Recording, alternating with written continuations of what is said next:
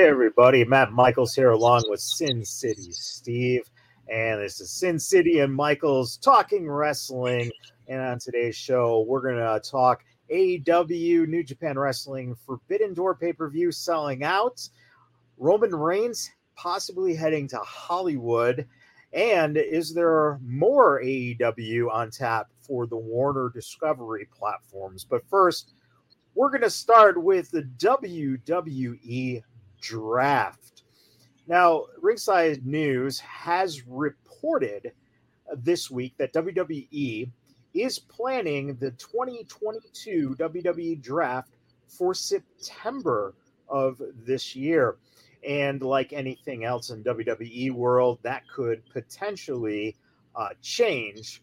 But with already having unified champion and other talent showing up on both Raw and SmackDown on an on and off basis, is the WWE draft still relevant?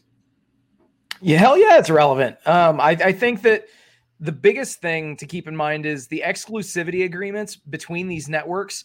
Um, you know, they they definitely account for certain things. Uh, Fox certainly wants Roman Reigns in the bloodline. You got to figure USA wants Edge and you know various other people on Raw. So, if nothing else, it definitely is relevant for the exclusive members of that roster. Now, obviously, they love to muddy the water and they love to shift people around from show to show. But uh, yeah, these networks are paying millions of dollars for specific people on the show. But you got to figure if you have talent like Edge and like AJ Styles, Randy Orton, Riddle, I mean, these guys should be showing up on both shows. And that's my problem with this. Back in the days when SmackDown first started, you saw The Rock, you saw Austin, you saw Triple H, you saw Mick Foley. All these guys showed up on both shows. And there wasn't a brand split. Split. The brand split, I think, has essentially kind of weakened um, both shows. Instead of having your best talent on both shows, now you're stretching your rosters and you're seeing guys come up in potential gimmicks that really just are not as strong as what you could be seeing. And so I don't necessarily uh, agree on the fact that because these companies want these guys, that means that they should be potentially kept off of the other show because in the end wouldn't you figure that both shows having this certain talent becomes beneficial to both companies on the television markets. And uh, that's something that we're going to have to wait and see in September to see what actually happens with the WWE draft. Moving on. Yeah, definitely, man. So AEW has announced both of the brackets for the Owen Hart Foundation Memorial Cup tournament. Um, and yeah, definitely very interesting stuff. But in there, in each bracket is a Joker entrant. That is going to be a surprise mystery competitor. Um, and realistically, the speculation's been all over the place as far as you know who it could be. Michaels, why don't you tell me who do you think is the Joker in each of those brackets, and who do you have winning the whole thing? So I think that when it comes to the women's bracket, I think that actually I'm going to go on a limb now and say that we're going to see Deonna Purrazzo show up.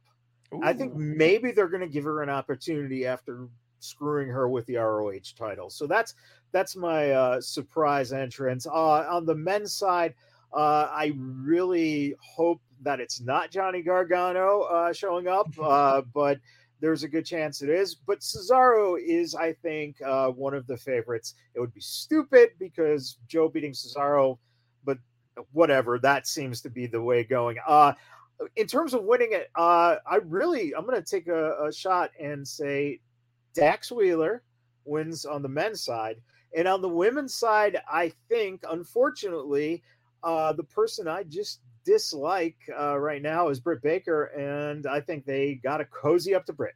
No man, come on. Yeah, it, I, I think that both of the Jokers are going to be from the same family, my friend. I think that we're going to have both Johnny and Candice Gargano as your jokers. Um, winning the tournaments, though, I think you've got Toni Storm and Adam Cole, Bebe, winning them. Um, now, obviously, there are a lot of really intriguing matchups that that will unfold in those tournaments. Um, we could see, you know, a redux of a lot of NXT 1.0 matches, but who knows what'll happen? We just got to stay tuned.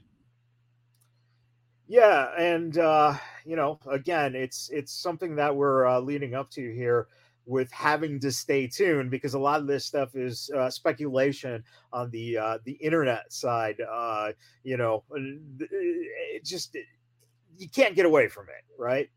Uh, this week, while uh, speaking to Lucha Libre Online, Eric Bischoff stated that he believes WWE has become too big to have proper competition. Quote, if you talk about real competition, you have to define what that competition is. If you are just talking about competition in terms of revenues, good luck with that. WWE has such a head start. The company is so far up front. Any new emerging company would take a generation to really catch up to the brand and uh, if you talk about distribution of the product, the footprint of the brand, that too, uh, you know, it can happen, but it would definitely take a lot of time. The truth is, I got competitive with the WWE when it was WWF, and although they were clearly out in front of WCW at the time, they weren't so big that they were not vulnerable. And now they've become so big that while they still may be vulnerable, it's going to take a hell of an effort to make them realize you're there. Now, based on Bischoff's assessment, do you agree? I'll tell you what, man. So I, would love to easily just say, oh, yeah, Eric Bischoff's completely off base with this. Um, but at the end of the day, yeah, they definitely do have a huge head start. WWE is known as the professional wrestling company slash sports entertainment company in the world. That's just how it is. Um, it's going to take AEW or any other company that chooses to consider themselves anywhere near the same vein as competition uh, to actually legitimately be competition to WWE. Uh, AEW has made great strides in the three years that they've been in existence. Um, you know, doing doing crazy things that a lot of people would never have seen coming but uh, they got a long way to go to actually be competition with WWE. And when we're talking revenue, the one thing that I think is never really brought up with AEW is that what is their revenues like? Because right now it just seems that it's Tony Khan's pocketbook. And for as much shit as Bischoff got as being the open pocketbook guy, that stuff was coming from Warner's, you know, brass and Ted Turner liking wrestling. As soon as they saw that they didn't want a part of this, they they cut that money off and therefore it was harder for Bischoff to compete. So o- overall, you have to really assume that right now AEW shouldn't even be necessarily thinking about competing with them revenue wise, but they have to be really competing with themselves to make money off of their product.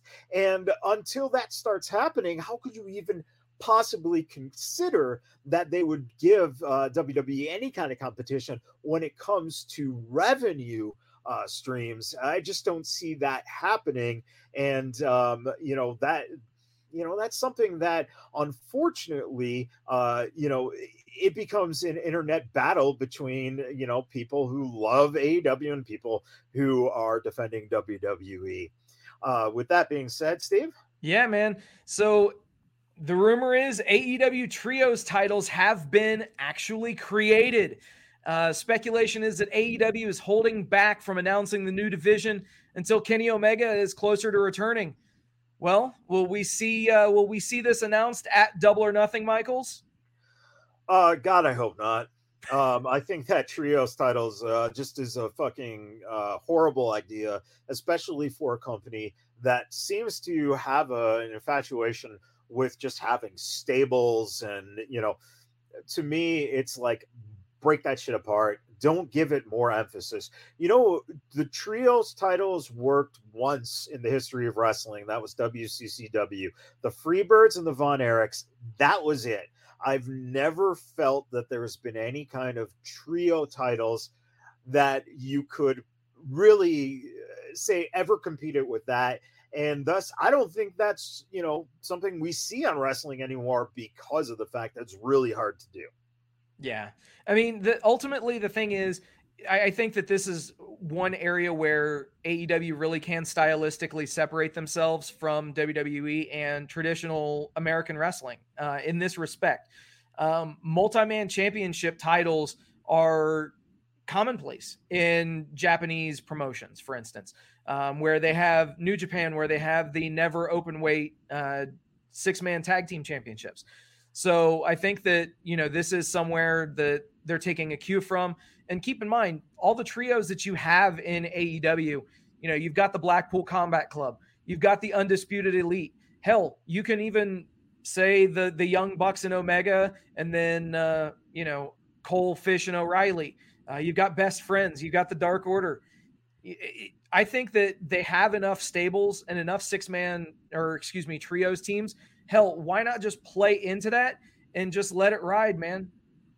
Well, and I think Steve, the one thing I have to take a, a you know a disagreement with is the fact that this isn't Japan, and I know that you guys love that Japanese style of wrestling, but that doesn't play to the overall American audience. And one of the reasons it doesn't play is because you spend then more time putting these trios in in the forefront and you're already seeing this without belts. They're having problem establishing their own freaking you know heavyweight champion stars. And i think that's one of the things that they're going to have a problem with moving forward if in fact they do go with those trios titles uh, undisputed WWE Universal Champion Roman Reigns broke character at Saturday's live event in Trenton, New Jersey. He thanked the fans, stated he's starting a new phase in his life, and said, quote, I honestly don't know if I'll be back here again. Now, WWE President Nick Khan recently told the Town podcast that the company was helping Reigns to cross over into Hollywood. Steve, is it time for Roman to start moving into the film and TV business, or should he stay focused on what is arguably the best work of his wrestling career? You know, the the thing is, I think that yes, he's on a run, unlike we've seen in the history of of our lifetimes uh, watching you know any major promotion. Um, it definitely rivals uh, certain you know certain names in the business. It rivals you know Sammartino and you know a lot of the the the vintage golden age wrestlers. But uh, i think ultimately yes it's time for roman reigns to look at life beyond wwe um, and it, it, it's never too early to do that I mean, he's 600 and some odd days into his title reign. But the fact of the matter is, yes, he's doing the best work uh, of his career right now. But what what after this? He will have been to the mountaintop. He will have, you know, carved out his place up at, at, the top of the mountain. I think he, you know, has a chance to go down as one of the goats if they continue down this path. And I can't believe I just said that about Roman Reigns. Well, and uh, my problem is, is that I look at uh, John Cena and John, uh, you know, he hits 40 years old and he still has the passion for doing it. All these opportunities were coming to him from Hollywood. He was starting to take more opportunities, and it became the right time for him to essentially go with those because it was just too overwhelming. But at this point, Roman has had one opportunity, and that's because The Rock was in Hobbs and Shaw. And so my feeling is if you can still do it, if you can do it on this level, if you are like he is and not really putting your body through as much because he doesn't do all these crazy dives, he doesn't do all this work that most wrestlers today um, like to do because it looks impressive. He's still got a run that could probably go another three years easy. Now, does that mean he have to be the champion? No, but at the same time, if he walks away from it now, I think he's walking away from the thing he truly loves to do, and that's pro wrestling. And is that the right thing to do um, if you still haven't got those full opportunities yet? Yeah. And now, speaking of opportunities, not too many people had an opportunity to pick up AEW and New Japan Forbidden Door tickets if you were not part of the pre sale. Why? Because 11,200 tickets sold during the pre sale event, leaving only about 2,000 tickets. Yeah. And they sold those within the first 20 minutes uh, of the actual legit on sale, um, the, the, the general on sale time, which is absolutely insane. Um, the United Center is not a small building. Um, so for them to sell out the United Center in under an hour combined between the pre-sale and on the general on sale, this event needs to not just be a one-time thing. This needs to be a yearly event in a larger venue. Michaels, tell me that I'm that I'm off base because I know that you're going to throw in some caveats. What are you thinking about this this on sale? So you are off base. I'm glad that you like my caveats. Uh, uh, a couple things. One, uh, if this was just a regular AEW pay per view, it would have probably sold out in Chicago, but uh, it would have taken a little bit more time. Uh, this is specialized, right? This is like you know doing the first uh, you know Forbidden Door, you know, thing back when Cody was doing it, and and everyone joined in uh, for the the first uh, whatever the hell that's all in. Uh, the the problem is, is if you keep repeating this formula, it's not going to work. Um, smart to go to Chicago. Okay, you know, putting CM Punk on that show, very smart. But the problem is, is that uh, outside of Chicago, New York, and uh, maybe LA, uh, you know, Philly, Boston, possibly. Where are you going to sell this show um, to your New Japan? You know, you, you can't do it in uh, in Oklahoma. Yeah, I, will tell you, man. It, I don't. I don't think that they're talking about doing this show at a venue in Oklahoma or you know in the middle of nowhere. Uh, I could see them doing this one time a year and doing it in those markets that you already mentioned. You just mentioned five cities. That's that's Forbidden Door shows for the next five years. You do one in LA, you do one in New York, you do one in Philly. Shit, you do one here in Vegas. Fuck it. I mean, right there, you, you've, you've just set a great business path for them for the next five years. Thank you, Matt Michaels. Well, and you know, uh, if they want to do that and they want to try it, uh, I'm I'm more than happy to go upon your theory and to see them do bigger and bigger buildings uh, because that is the crutch that killed companies like WCW. So you know, stick to your bread and butter, uh, but you don't want to keep slathering on more butter when it's already buttered toast. Ooh. right? There you go. Um, it's better butter.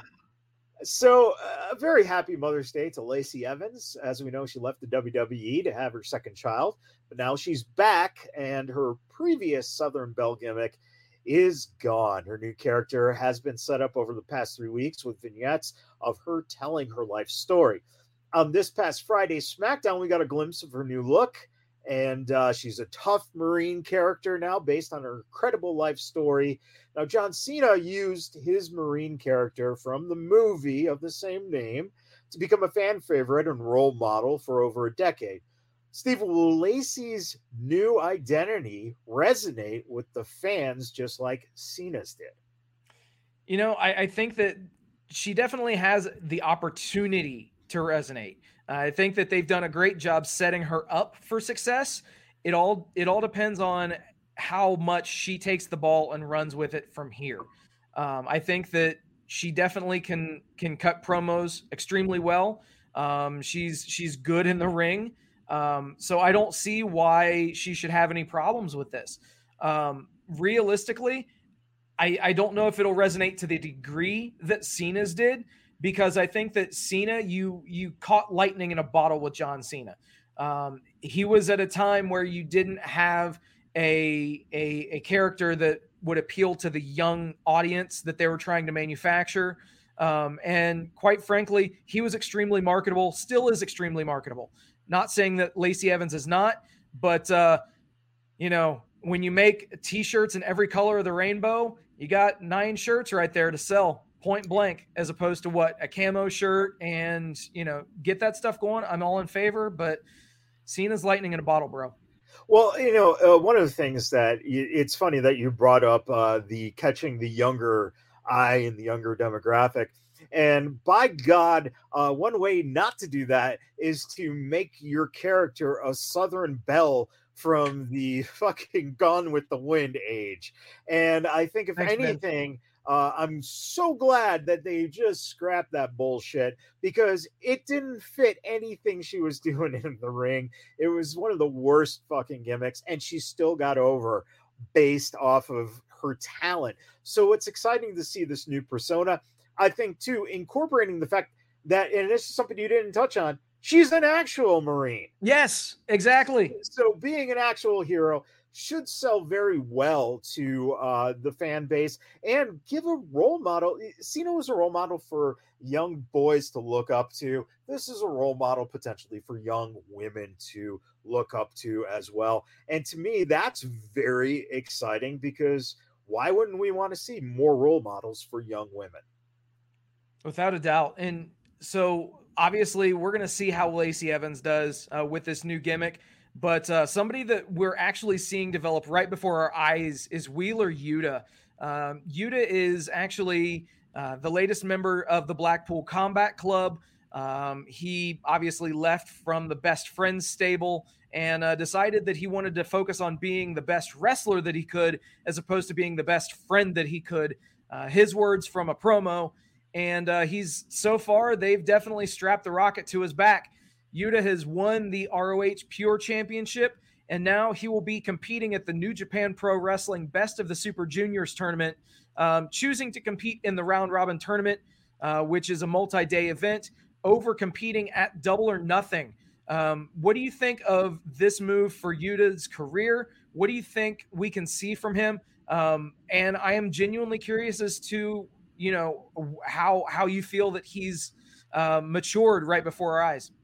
So I think we have uh, two different uh, things here. One, first of all, he's doing wonderfully. I think as far as a young wrestler goes, he really is showing that he at least has the skills to get the opportunity to then make it work. Um, but one of my biggest problems here is how, as a company, are you allowing a guy that you're trying to build into a star not perform on your you have four pay-per-views or five pay-per-views in a year.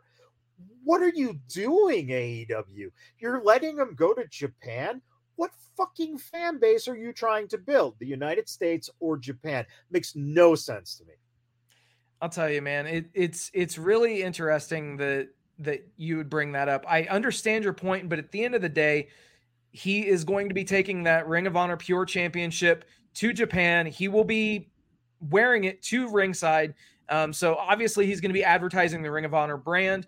Um, he's going to be doing some great matches um, with you know he's in the the A block, so he's in the same block as you know um, Takahashi, uh, Ace Austin, Alex Zayne, Taiji Ishimori, Sho, and Yo. Uh, he's going to be putting on some bangers. And then uh, if he gets far enough into the tournament, who knows? Uh, he could win the whole damn thing.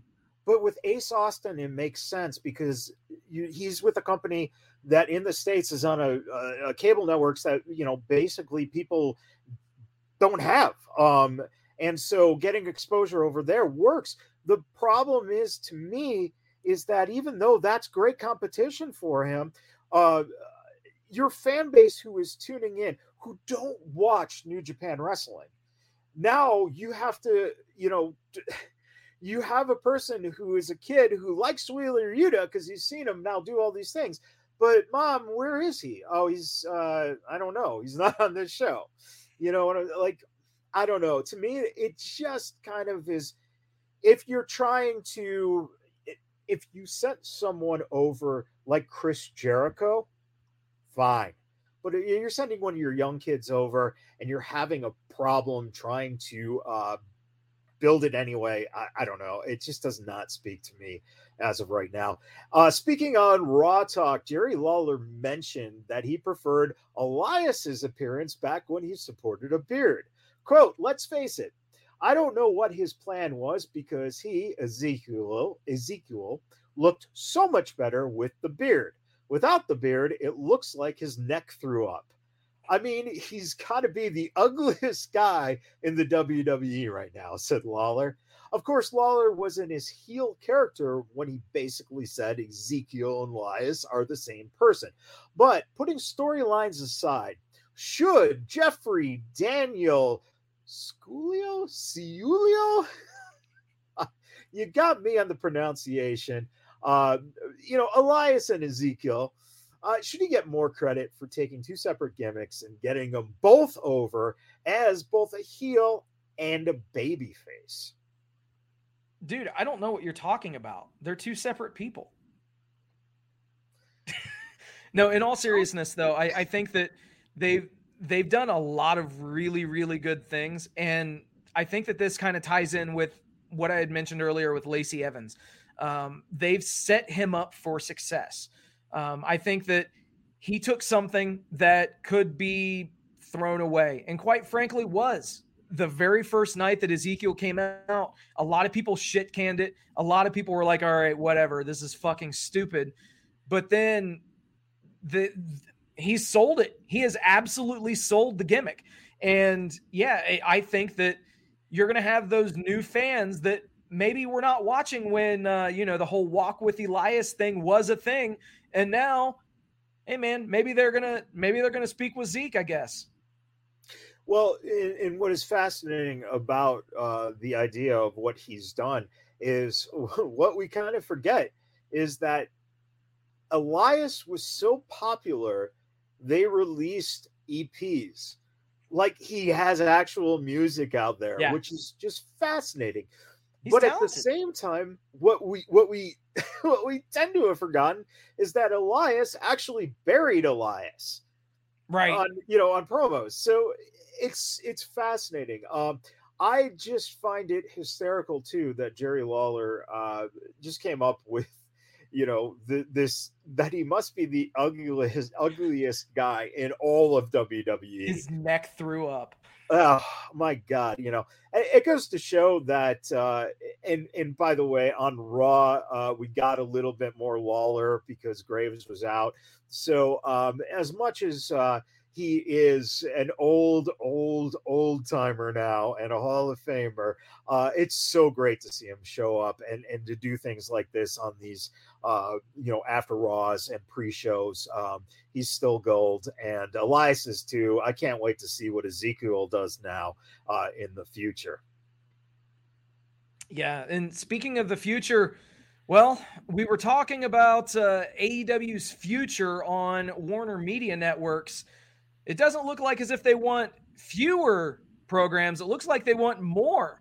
Um, it's crazy. There is actually a greenlit backstage reality type show, uh, recurring show uh, on the docket, and even possible names have been released. Um, now, of course, um, originally Rhodes to the Top had been signed on for a second season prior to Disney or Discovery, excuse me, being involved. Um, obviously, Cody and Brandi Rhodes leaving the company, um, that's now obviously canceled. Uh, time slots still needed to be filled though, and they needed to find some programming. So, some some of the choices of the names, Michaels, AEW to the top, AEW fight to the finish, AEW All Access, AEW Breakout, AEW Uprise, AEW The Climb, AEW to the Mat and many, many more random phrases. Uh, any, any, anything to say about these wonderful, wonderful phrases? Uh, it's a shame that uh, they're not going to be using uh, most of them because, no. uh, you know, and it's funny too.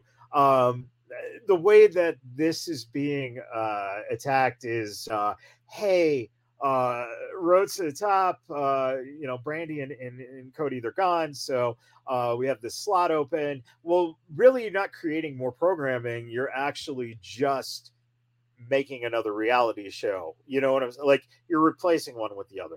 So, in, in all honesty, um, as much as it's being uh, said that there will be more spots, uh, at the other hand, we're seeing that uh, new programming is uh, original programming is being slashed. uh, by this new company. They are fifty-five billion dollars in debt. So I don't know. I don't know what they can do to to you know put on more programming. Yeah, it, it it's really crazy um, that you know the fifty-five the fifty-five billion dollars in debt. That's insane. Um, but realistically, I think that it ends up boding well for the company that they haven't already come out in uh, you know in disapproval of this or they haven't come out and said that hey this this isn't going to be greenlit. We're not going to do this anymore.